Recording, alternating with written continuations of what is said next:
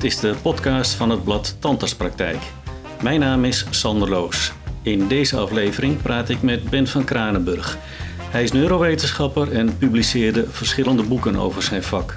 Onder andere het boek Pijn, met als ondertitel Nieuwe inzichten, andere aanpak.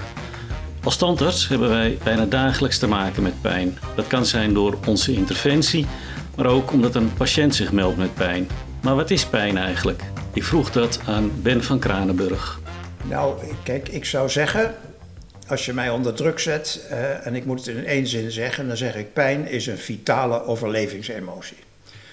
Uh, dus uh, we weten dat kinderen die geen pijnzin hebben, hè, die zijn eigenlijk ten dode opgeschreven. En uh, die kunnen alleen maar met hele kunstmatige middelen overleven. Ook in de dierenwereld. Hè. Dus je ziet dat als een dier wat een plexusletsel heeft bijvoorbeeld, en een, en een verlamd en gevoelloos voorpootje. Wat doet dat dier? Het knabbelt dat voorpootje af. Autotomie heet dat. Hè? En dat, dat hele gedrag, hè, dat is erop gericht om een lichaamsdeel dat pijnloos is te verwijderen. Want een pijnloos lichaamdeel, lichaamsdeel is een gevaar voor de overleving. Met andere woorden, om onmiddellijk te beginnen met pijnonderdrukking, is dat een verkeerde keus? Ja, als je het zuiver filosofisch beziet, hè, uh, uh, kan je zeggen iemand komt met pijn en die pijn moet weg. Dat is een verkeerde filosofie, dat is simplistisch. De tandarts die ik ken, die mij, mij handelt, die zegt nou goed, er is pijn en die zit daar en daar. Doet er een paar testjes hè, van afvoeligheid en dan zegt hij oké. Okay, Uh, dat is dan een, een wortelontsteking of, hoe je, of een pulpitis. Of, ja. Ja. En dat, dat wordt dan vervolgens behandeld. Die, die behandeling die bestaat eruit om de innervatie van die kies kapot te maken. Hè? En ik heb me er dus altijd over verbaasd dat je dat straffeloos kan doen. Hè? Want als je dat met de vinger zou doen, dat zou hartstikke fataal zijn. Dus op zich vind ik dat van de tandartsgeneeskunde wel heel interessant.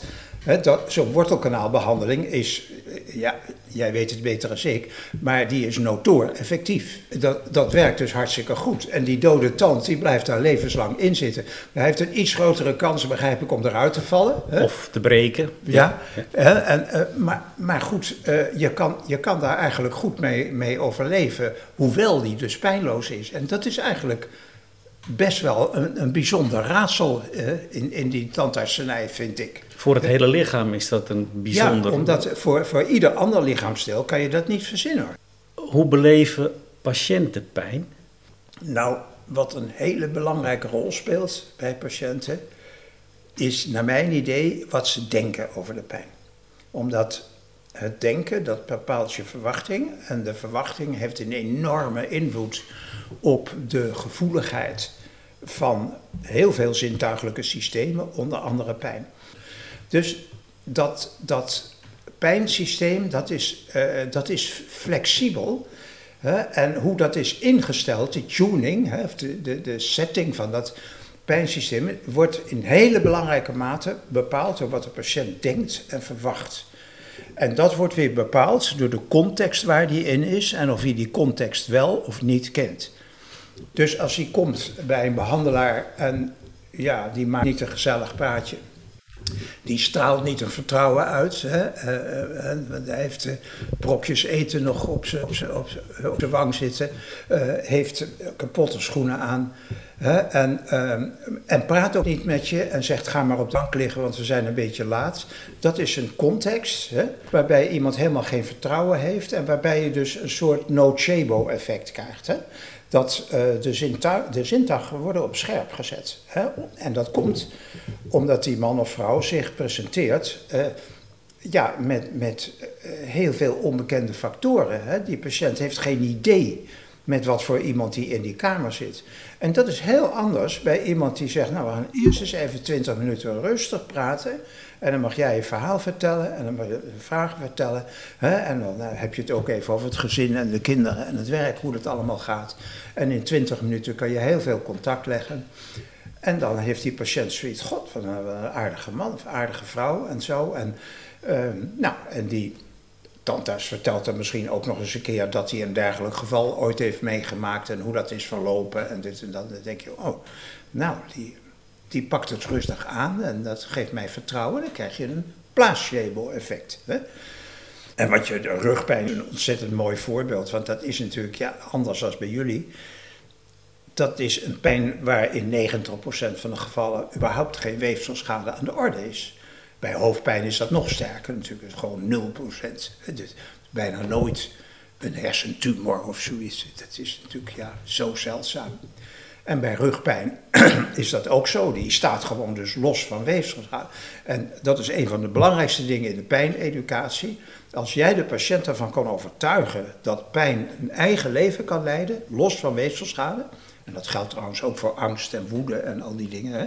Dus die dingen kunnen losgekoppeld worden van de uitlokkende factor. Er zijn mensen die naar de tandarts gaan en denken, nou, het kan me niet schelen. Ik ga ieder half jaar af en toe een keer een vullentje. Er zijn mensen die maanden wakker liggen voordat ze naar de tandarts ja. gaan. Bij dezelfde handeling ervaren ze toch ja. andere pijn. Naar mijn idee is dat een gegeven, hè? Uh, omdat uh, wij denken niet aan een mens als aan een computer hè, van een zeker model hè, die bepaalde eigenschappen heeft. Nee, mensen zijn individueel allemaal verschillend. En ervaring telt mee natuurlijk, ja. cognitie. Dat, ja. dat is, dat, als je ooit een wortelkanaalbehandeling hebt gehad, je hebt veel pijn gehad, ja, ja dan ben je bij de volgende toch een natuurlijk. stuk angstiger. Ja, maar dus, dus ja, ik noem dat dan wel individuele geneeskunde, waarbij je dus niet uitgaat van de diagnose, hè. Dus dan kan je zeggen, oké, okay, uh, pulpitis van uh, weet ik wat voor kies. Uh, maar je kan ook zeggen, ja, dit, dit, dit noemen we medisch gezien pulpitis, maar dat treedt op in een mens die dat en dat allemaal heeft meegemaakt. En daarom begrijp ik dat bij de ene die pijn uitstraalt, ook naar boven bijvoorbeeld, waardoor je mislokalisatie krijgt en diagnostische problemen. En bij de ander gebeurt dat gewoon niet. En dat heeft dus te maken met wat ze allemaal mee hebben gemaakt. Betekent dat dat je als tandarts, als je een pijnklacht krijgt, van tevoren ook moet vragen, wat heb je in het verleden beleefd in de tandartsstoel? Hoe heb je het ervaren? Ja. Scheelt dat in de behandeling? Ja, kijk, om nou te zeggen dat je dat standaard altijd zou moeten doen, vind ik misschien wat ver gaan. Maar ik denk dan toch weer aan het voorbeeld wat in negentien vijfenzestig al door Melzack en Wol werd beschreven. Dat waren die piloten die dus een kiespijn kregen als ze op grote hoogte vlogen. En die mensen hebben ze geanalyseerd en dan bleek dat vooral die mensen die een ving hadden ondergaan bij de tandarts, uh, die zonder verdoving was verricht, die kregen diezelfde pijn terug. En dat kwam door prikkeling van het gehemelte of door, door een laag zuurstof, ik weet niet precies hoe het werkt. Hè. Maar in ieder geval, hun verleden bepaalde dat zij bij het vliegen op grote hoogte dus kiespijn kregen. He, een soort, soort pain memory, he, dat, dat idee is toen ontstaan. En uh, ja, dat, ik vind dat een heel sprekend voorbeeld, omdat dat laat zien dat die kiespijn dus niet alleen maar door de kies komt, maar ook komt door wat er vroeger met die kies is gebeurd. Als wij in de stoel patiënten met een pijnklacht hebben die we niet kunnen diagnosticeren, de oorzaak niet kunnen diagnosticeren, ja. zijn we snel geneigd om te denken, het zit tussen je oren. Ja. Leren mee leven, stel je niet aan, denken we zelfs wel eens. Ja, ja ik denk dat je dat niet moet denken. Hè? Maar eh, aan de andere kant, alle pijn zit tussen de oren. Hè? Die wordt door, zonder hersenen, no brain, no pain. Hè? Dus dat, dat kan je zeggen. Dus wat dat betreft is de connotatie van de uitdrukking pijn zit tussen de oren, is hè, dat je psychisch labiel bent. Hè? En dat is een verkeerde connotatie natuurlijk. Want het gaat er niet om dat je psychisch labiel bent, maar het gaat erom dat pijn door het brein wordt geproduceerd. En dat, ja, dat, dat kan gebeuren zonder dat er input is. Hè? Omdat er, er zijn netwerken in het brein die, die de complexe pijngewaarwording kunnen creëren. Die kunnen kennelijk geactiveerd worden zonder dat er nociceptie is. Hè? Zonder dat er een, een schadelijke prikkel is. En dat is dus een, een heel essentieel concept om te snappen. Dat, en dat dat niet per se met een psychiatrische stoornis of zo te maken heeft. Maar dat dat gewoon een hersenmechanisme is. Ik noem dat dan meestal neutraal neurogene pijn of centrale neurogene pijn. Dat wil zeggen het pijnsysteem in het brein wordt geactiveerd door een andere input als nociceptieve input. Kunnen patiënten pijn simuleren? Ik las in jouw boek dat het ontzettend lastig is om pijn te simuleren. Ja, heel kortdurend, denk ik. Heel kortdurend. Ik zelf denk dat echt pijnsimulatie uh, heel weinig voorkomt, omdat het ook moeilijk is om... Uh, en, en, en de grens tussen simulatie en, uh, en, en pijn die psychologische oorzaken heeft, hè, die, die dus te maken heeft met uh, activatie van die hersengebieden, die grens is uitermate vaag, hè? Want kijk, er zijn mensen die kunnen zich heel erg levendig dingen inbeelden, waardoor ze het ook echt bijna zien, als het ware. En andere mensen kunnen dat minder goed. Hè? En dus of mensen in staat zijn om de pijnsensatie bewust op te roepen, stel dat ze dat kunnen, hè, dan hebben ze ook pijn. En dan kan je afvragen, waarom doen ze dat? Hè? Dus, maar ik denk dat het meestal onbewust is. Hè? Dus dat je niet mag zeggen, als pijn psychologische oorzaken heeft, of neurogene pijn, of, of noem al die pijnen zonder wezenschade. Je mag niet zeggen dat dat dus simulatie is. Dat, dat is dan weer te kort door de bocht. En het is ook wel heel erg makkelijk om, als jij iets niet begrijpt, om dan die patiënt te brandmerken. Hè? Dat is, niets is makkelijker dan dat. De patiënt deugt niet, weet je wel. Terwijl de patiënt natuurlijk per definitie altijd gelijk heeft, ook als hij simuleert. He, want dan is het probleem, waarom simuleert hij? He, de, daar moet een reden voor zijn. He. Over pijnbeleving nog even. Heeft de setting waarin een patiënt zit invloed op pijnbeleving? Ik uh, noem maar even een hele klinische setting. Met behandelaar, met een uh, kapje op, mondkapje, ja, ja. in operatieverpakking. Tegenover een hele rustige omgeving met uh, groene kleuren en een behandelaar in een polo-shirtje en een spijkerbroek. Scheelt ja. dat? Heel veel, maar let op. Je kan zeggen dus een, een beetje een, een, een vlotte behandelaar, weet je wel, die er, die er gezellig uitziet en een praatje maakt. Dat zal op de ene heel serieus uh, werken en op de ander juist niet. Er zijn natuurlijk mensen die willen graag die witte jassen, die stethoscopen en die messen in de aanslag.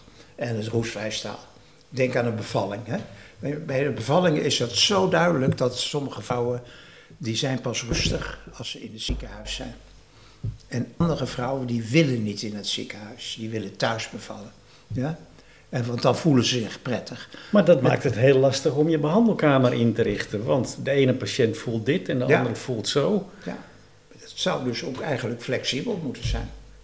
Dan zou je de patiënt goed moeten kennen om te ja. weten waar gedijt hij goed. Ja, ja. Lastig. Ja, zeker.